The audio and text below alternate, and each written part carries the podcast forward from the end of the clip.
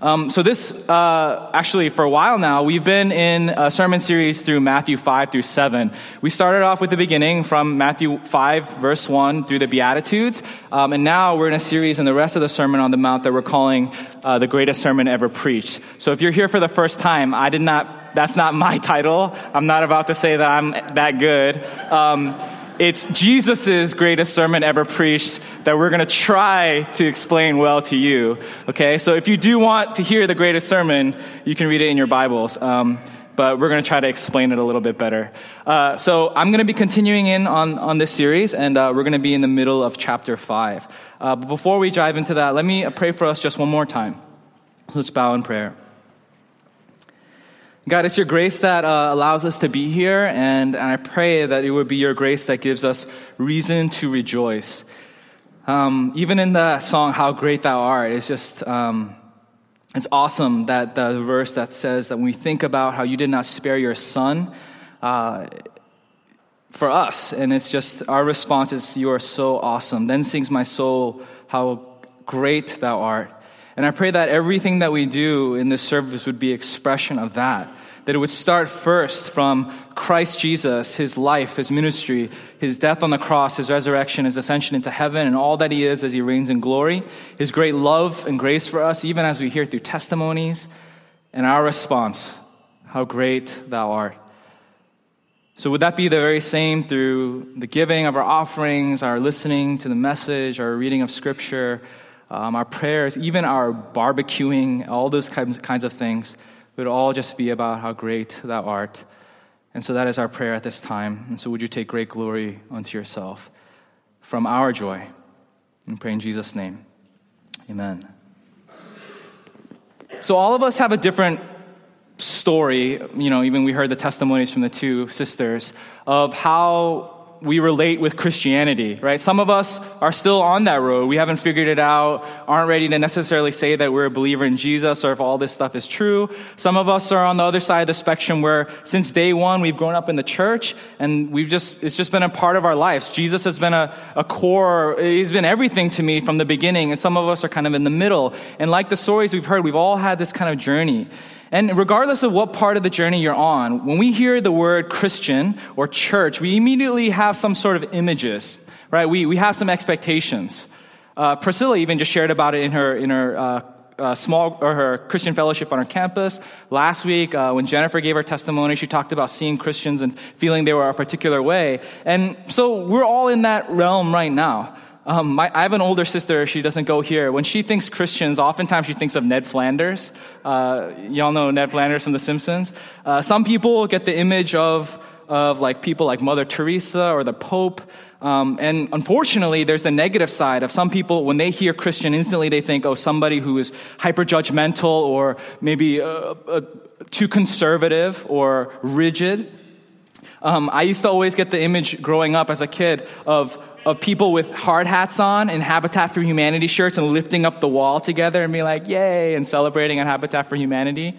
So it turns out you don't always get to push up the exterior wall, by the way. Like Ernie and I went on a trip and we did not do that. Um, the thing is, when I was growing up, uh, and, and, this is where, let me rewind a little bit. All of this is shaped, whether you see Ned Flanders or the Pope or somebody judgmental, it's, it's shaped by your experience by the people around you, by the things you may have seen for yourself or attended, by what you were taught as a child. And for me, when I think who are Christians, I remember so vividly as a kid having a few particular things that I thought of. And unfortunately, based upon my upbringing, it was from the negative side of Christians are people who don't do the following. The first was Christians are people who don't drink alcohol. That is from my upbringing, from what I was taught, from what I saw, from what I thought as a kid. That was my first expectation. Secondly, was Christians are people who don't have tattoos. And lastly, Christians are people who don't curse. So if this were true, I look at this list and I'm like, oh, damn it, like, ah, like strike three, right? Like this is this is a problem, and this is uh, this just shaped from when I, when I was a kid, I remember I had an older cousin who was a lot older. I remember my uncle going through his stuff, looking for something I didn't know while yelling at him like, I smell the beer on you. And my uncle, for some reason, just being really, really, really angry. And me just thinking, wow, like whatever this beer thing must be really bad. I remember uh, older people at my church talking about how having tattoos were a pagan practice, and if you marked your body, it was so sinful. And cursing, I remember my mom, she hated when my sister and I used the word hell.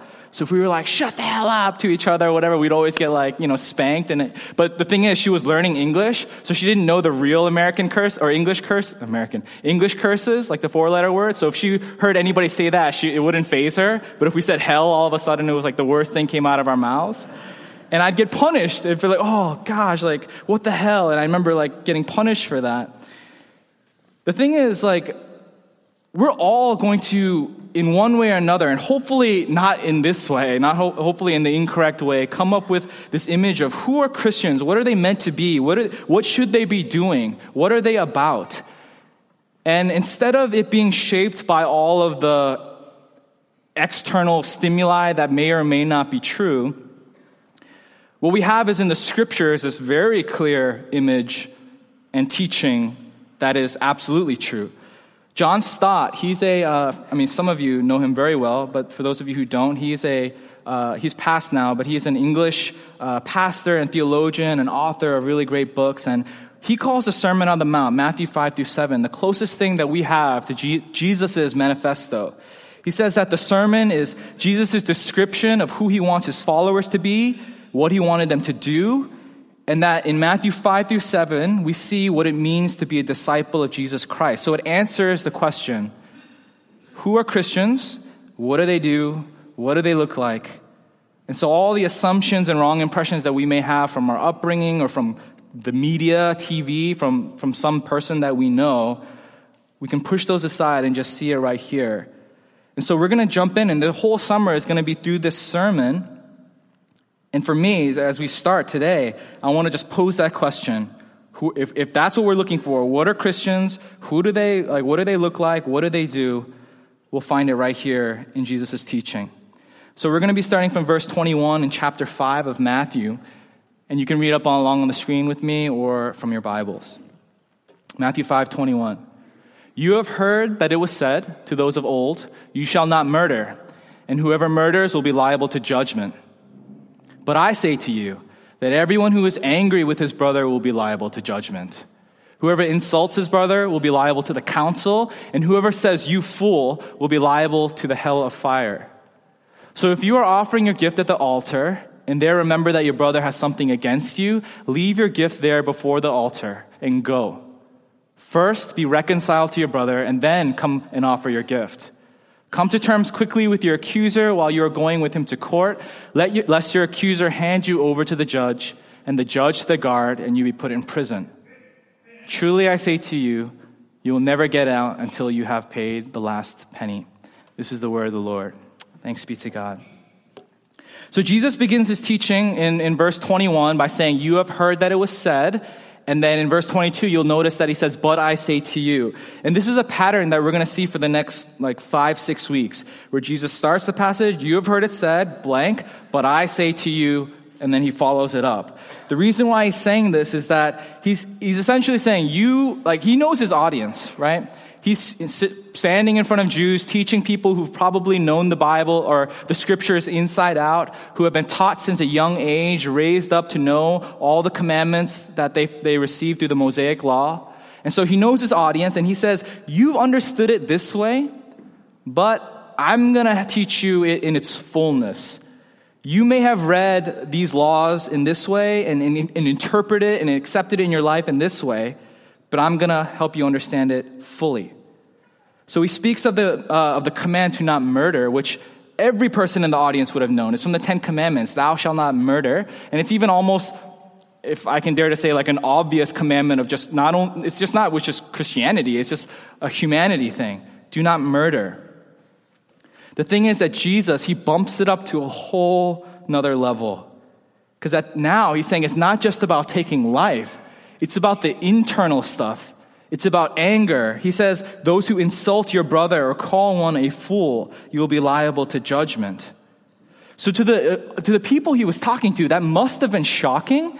And, and I assume and I hope that it's a bit shocking to us, right? Because essentially, Jesus is saying that not only the outward act of murder or taking someone's life, but the internal anger that we have or the abusive use of speech or language, what we do with our tongues that, are, that can be attacking or anger filled, violates God's command, thou shalt not murder. It should be shocking that Jesus' standards are that if you insult people or you're angry with others in an unrighteous way, that it's tantamount to killing somebody. So it must have been shocking. And I would assume it is for us today. The thing is, Jesus, as we see so much throughout his ministry and through scriptures, and not only through the Gospels, but through all of the Bible, God's looking directly into our hearts and wanting to start with the internal posture of our hearts and our souls.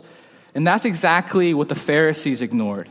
So the Pharisees and religious teachers of the day, they found themselves to be fully righteous with God. I'm good. Me and the guy upstairs, we're perfectly fine because I did not stab anybody or, or shoot anybody. I did not take away life all the while harboring bitterness, anger, and hatred towards others. We see them constantly speaking down and judging people, speaking ill of people in their community. So they may have not literally stabbed somebody, but they live their lives stabbing people in the back figuratively all the time. Yet, because I did not break the law, I didn't kill anybody, they felt, I'm good, I'm clean, I'm righteous before the Lord. I've kept the law. But Jesus shows them another way. You heard and you think it, it's this way, but you have broken that law a long time ago in the way that you've killed with your heart. See, Jesus did not come just to fix our exterior actions. And I think that's something that we relate to the Pharisees in. We're so, I, maybe, I don't know, maybe it's just me, maybe you too, so concerned about my outward actions. And when I fix those, it's almost like I'm good. But when the outward actions are bad, then I feel guilty. Without first starting with the internal posture that really Christ came to create a righteousness inside of us that would then produce external fruit, not the other way around. Like the Pharisees, I don't know about you guys, but I know that there's so many times in my life when if I'm responding in anger to something that someone else did, I'm good. Right? Do you ever have that? Do you ever have an argument with family, friends, boss, coworker, whoever, somebody in your community, and you find yourself fuming and like boiling in anger at something that they did. And then my instinct is to call somebody, or I guess people don't call anymore, text somebody or tweet about it, be like, oh, my boss is an a hole, and like you get flipping out, right? And I'm good. I never stop to think that my heart has gone astray or that like my posture is actually going in the opposite direction. Ironically, I'm going along the trend of deeper and deeper into sin while complaining about somebody else's sin. I'm so consumed by this, whatever was done, whatever wrongdoing that was done that has created anger inside of me that I don't even care about the fact that I'm boiling and steaming. The other day, uh, I was watching the NBA playoffs and just skimming through, I was watching uh, whatever, uh, maybe game three or four or five of the Golden State and um, the Oklahoma City Thunder series. And, and Draymond Green, who's a, a, player on, on, the, on the Warriors, is just doing all this stupid stuff, right? He's making bad passes. He's kicking people in the nuts and like saying that he didn't do it on purpose. And all this mess is happening on the TV. And, and I'm not emotionally tied to the series because the Celtics aren't in it. I don't really care. But if I had to choose, I'm like, oh, well, it's a really historic uh, historic season and I want them to complete it. So I'm like, okay, let's go Warriors. And so Draymond is kicking people in the nuts and being an idiot. And so I'm looking at the TV and my wife was sitting on the couch next to me on her phone. I'm like, God, like you idiot. Like stop, like make the pass, whatever. And I'm yelling at the TV. And she stops and she's still on her phone. So I don't even think she's paying attention to me. And she goes, you don't have to call him an idiot, you know. I'm like, you don't understand. You're, oh, women, right? Like, you don't understand basketball.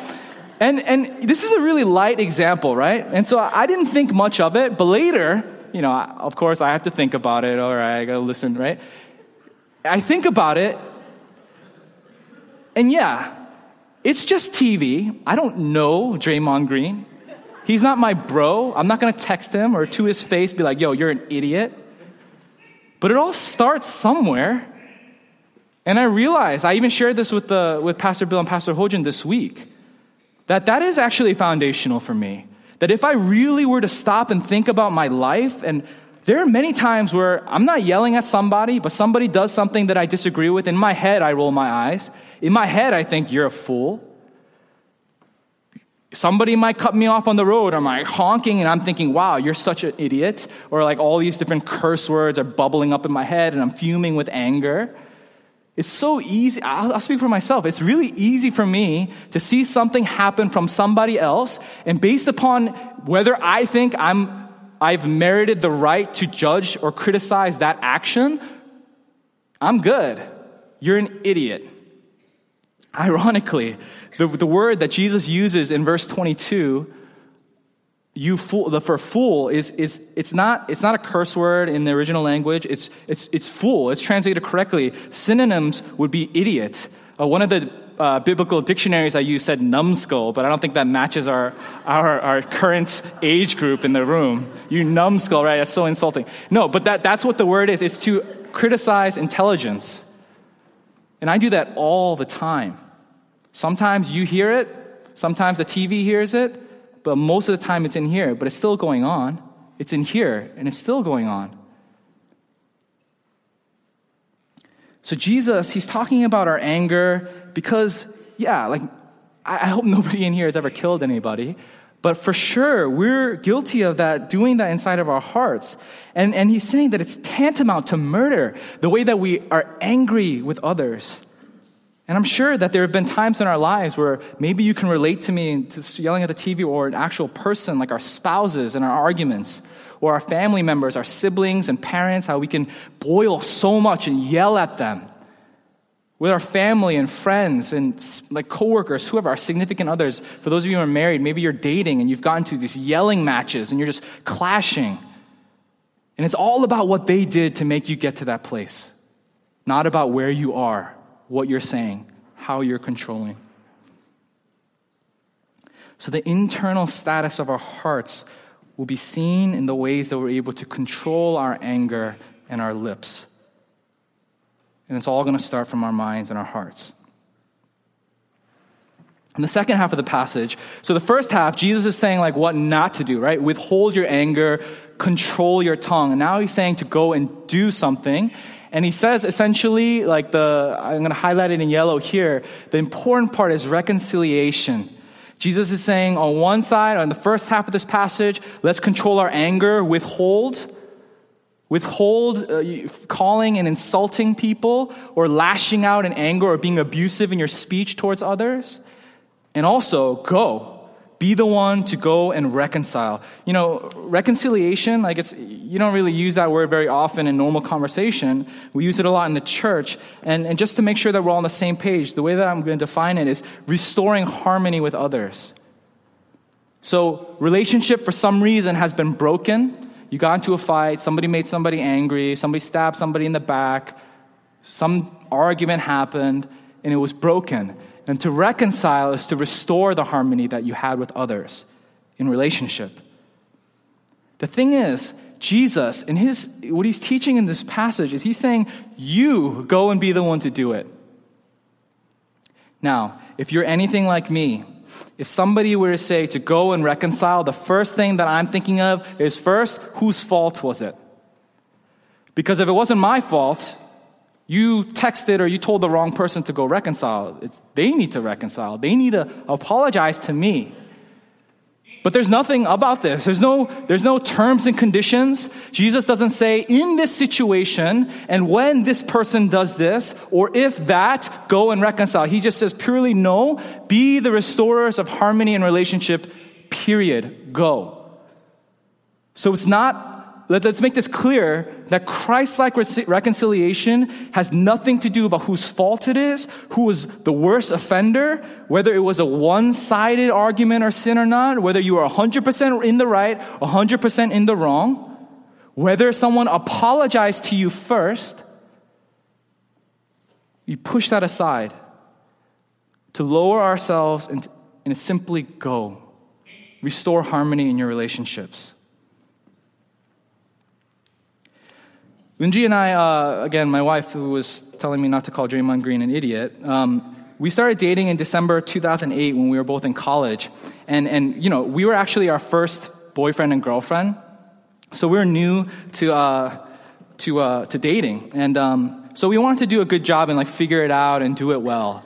And so what we did was, you know, we, we made sure that we were stuck in our, in our church community, had mentor figures and found accountability. Um, we, we read books together and, and, you know, of course we're so like we're young and clunky along the way but did our best to be fed into it and then we got engaged and then went through premarital counseling and enga- counseling during engagement time and then got married and as much as all of that stuff was really great one thing that somebody that nobody actually taught us is something that I feel like has maybe I need to think about it more, but I think is the the, the number one reason as to why we have a strong and healthy marriage right now. And nobody taught us this. We never read it in a book. We never went over it during premarital counseling. And this isn't to say that those things weren't important, but something that we learned on our own. So I cannot emphasize this any anymore. Not, I mean, you don't have to be married, just in relationship, period we learned that it is always your responsibility and call to initiate reconciliation, even when you don't want to, when you're not ready, when, you're not, when you think you were the one that were wronged, if you think they were at fault, if you feel like you didn't do anything bad, even when the other is unapologetic, reconciliation is always both of our duties in every situation. So, what I said to her from the beginning it's like you and I, every time we're not good, we need to race to reconcile. It's like a competition, like who's going to get there first. And I cannot emphasize any more how much I think that the reason why, I mean, other than God's grace, right, and His shepherding care over our lives, which, I mean, this is a part of it, right? Our strength in marriage is because we both see it as our job, regardless of who did what. The initiation of reconciliation is our call. And it does that. It reconciles. It brings harmony back into your relationships where it was broken. And Jesus doesn't put the standards on it, He just says, go and do it. So, in summary, what do Christians look like? What do they do? Who are they? Jesus asks his disciples to be people who control their anger, anger both outwardly expressed and inwardly felt. And he asks his, disciples or Christians to be people who are the initiators and reconcilers in this world. We control our anger, we control our tongues, and we invest in restoring harmony. Now, how do we go and do that, right? That's the hard part. Like, okay, like I've probably heard that before. And the thing is, I was thinking about this, and I, you know, there's like all these uh, you know how there's like secular anger management, right? And there's like, you know, every time you have uh, the, the bubble of anger inside of you, to three, two, one, one, two, three, what is bothering me? And answer that question. And we can send you all to the classes and get anger management, right? And maybe those things might work for you, but it surely doesn't work for me. Um, and I, I realize that controlling these two things, it has to, we have to realize that we have a choice. Some of us, that, that, that, that time period in which you're able to choose is very small. Some of us, something happens, boom, and it's like a split second and the fire has already started and everybody get out of the way. But whether it's one millisecond or like I need to stop and think about this, and later I, am like, oh wow, that was messed up, and now I'm angry. All of us are on the different spectrum, but all of us have a choice. It, you have a choice. There's a fork in the road, and we can either choose to express that anger and let it lash out uncontrollably, or for us to withhold we have the ability to choose. And only until we start realizing that it starts internally in us and not in them will we start to be able to hone and exercise that muscle and be able to use it when the time comes. So we need to stop. If you want to get this under control, you need to start blaming the situation and start recognizing that it's not the natural, automatic, default response that you are freely given to, to, to, to take up upon but you have a choice to withhold. You have a choice to go down the different road. So I ask you, church, what is your choice going to be? Are we going to look like a disciple of Christ or not?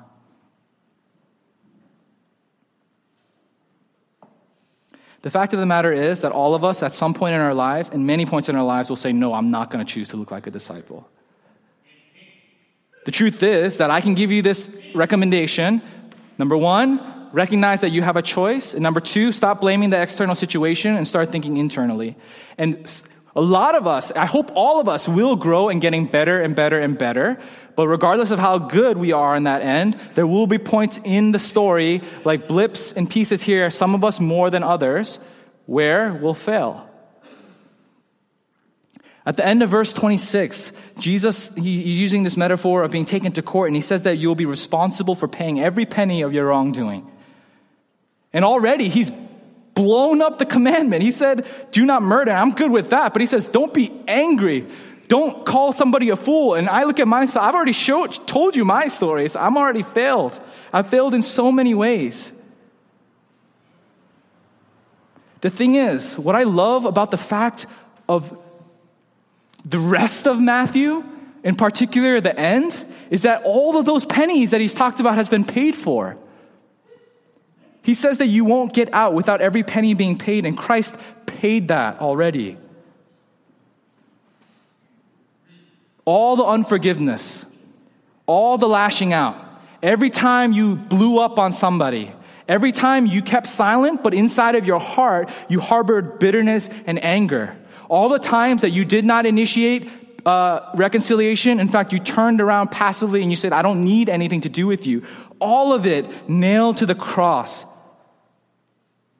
so that you are paid for. You and I are deserving of punishment for failing these commands, but hallelujah that we can sing songs that say that all of that has been paid for, and that we can look at Jesus' life and what he did on the cross and all of his message of grace and how he actually takes us and reconciles us to the Father, even amidst those failures. Let's, let's look carefully at what Jesus did. He could have been angry with you, right? He should have called us all fools, because in a lot of senses we are. Instead, he takes on the wrath and punishment of God instead of pouring that out on us. Let's look at reconciliation. We cause separation, our sin between us and God, and the rift continues to build through our sin and through our failures. And Jesus could have been like, all right, I, that's the last straw. I'm done. I'm going the other way. I'm done with you. He wasn't the one at wrong.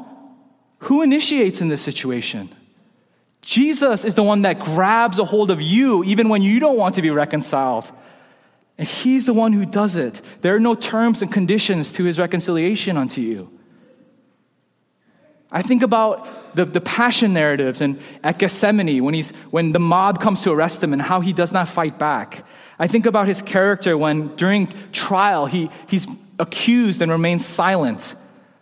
I think about him being nailed to the cross as people come by accusing and hurling insults at him.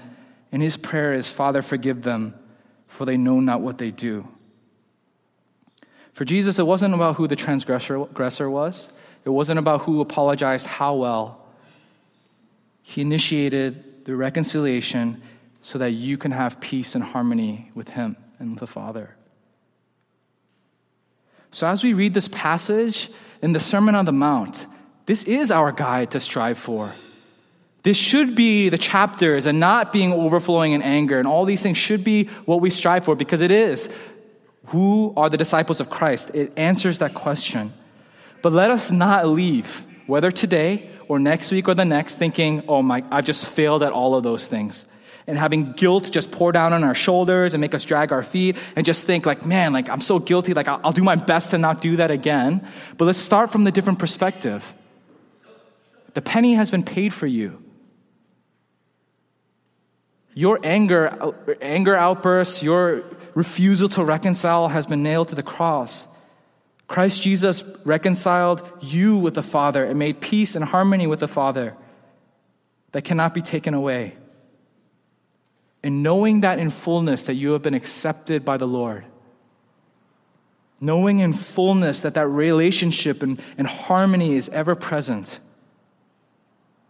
Won't, would that be the fuel that leads us to be the ones to bring harmony back into our relationships in the world? To be ones who do control our anger, mind our tongues, and not just to withhold, but to fill our speech with not with curses and insults, but with encouragement, with praise, with uplifting words that build others up. Church, let's remember what Christ has done for you in this realm so that we can there and go and do unto others as he has done unto us. Let's bow and pray and bring this to the Lord.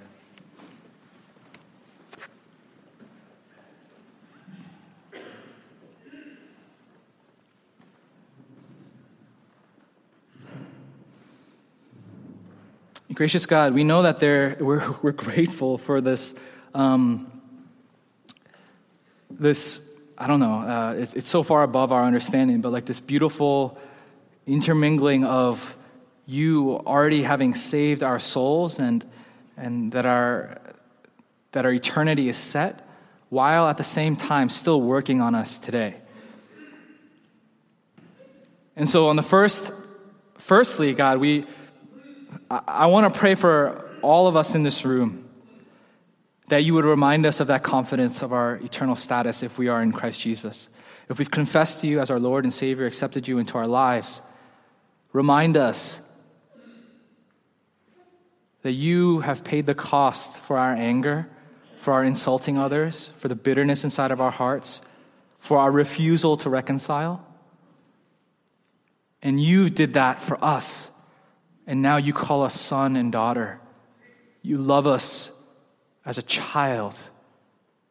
You see us as a precious son and daughter of yours, and you love us in the fullness of love that we can't even begin to describe.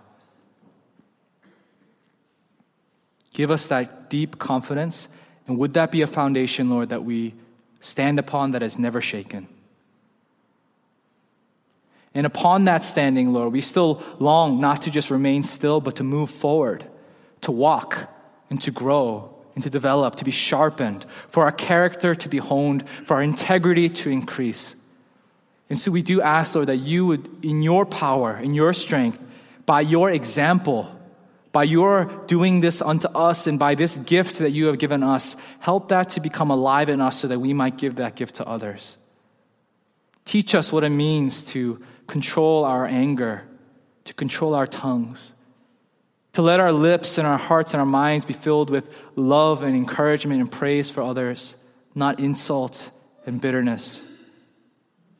And Father, when relationship is broken, I pray that we would be the ones to put it back together in the way that you have restored our relationship with you. The world might see Christians as Mother Teresa's or as judgmental haters. But I pray that we would be the ones to show them the followers of Jesus are the ones that bring harmony in all relationship. The followers of Jesus are the ones who do not curse others but love them. Disciples of Jesus are the ones who withhold from bitterness and anger inside of our hearts and who choose joy and love instead. So, Holy Spirit, we pray that your power would work in that way, shaping us. And that everything that you teach us in the Sermon on the Mount would be something that starts taking form inside of us. That is our passionate, bold, fervent prayer. Would everything that you describe and what you prescribe of your believers, of your followers, of your disciples, be more and more alive in us for your glory, and so that more and more people confess Christ as Lord and give you praise by the way that we love, by the way that we restore harmony in this world. Take all of it, God. Do our character becoming more like yours? Would it not be so that we could be in a better place or we can feel better about ourselves? But would it be purely and 100% holy so that more praise and worship can be given unto you. We pray all these things in Jesus' name. Amen.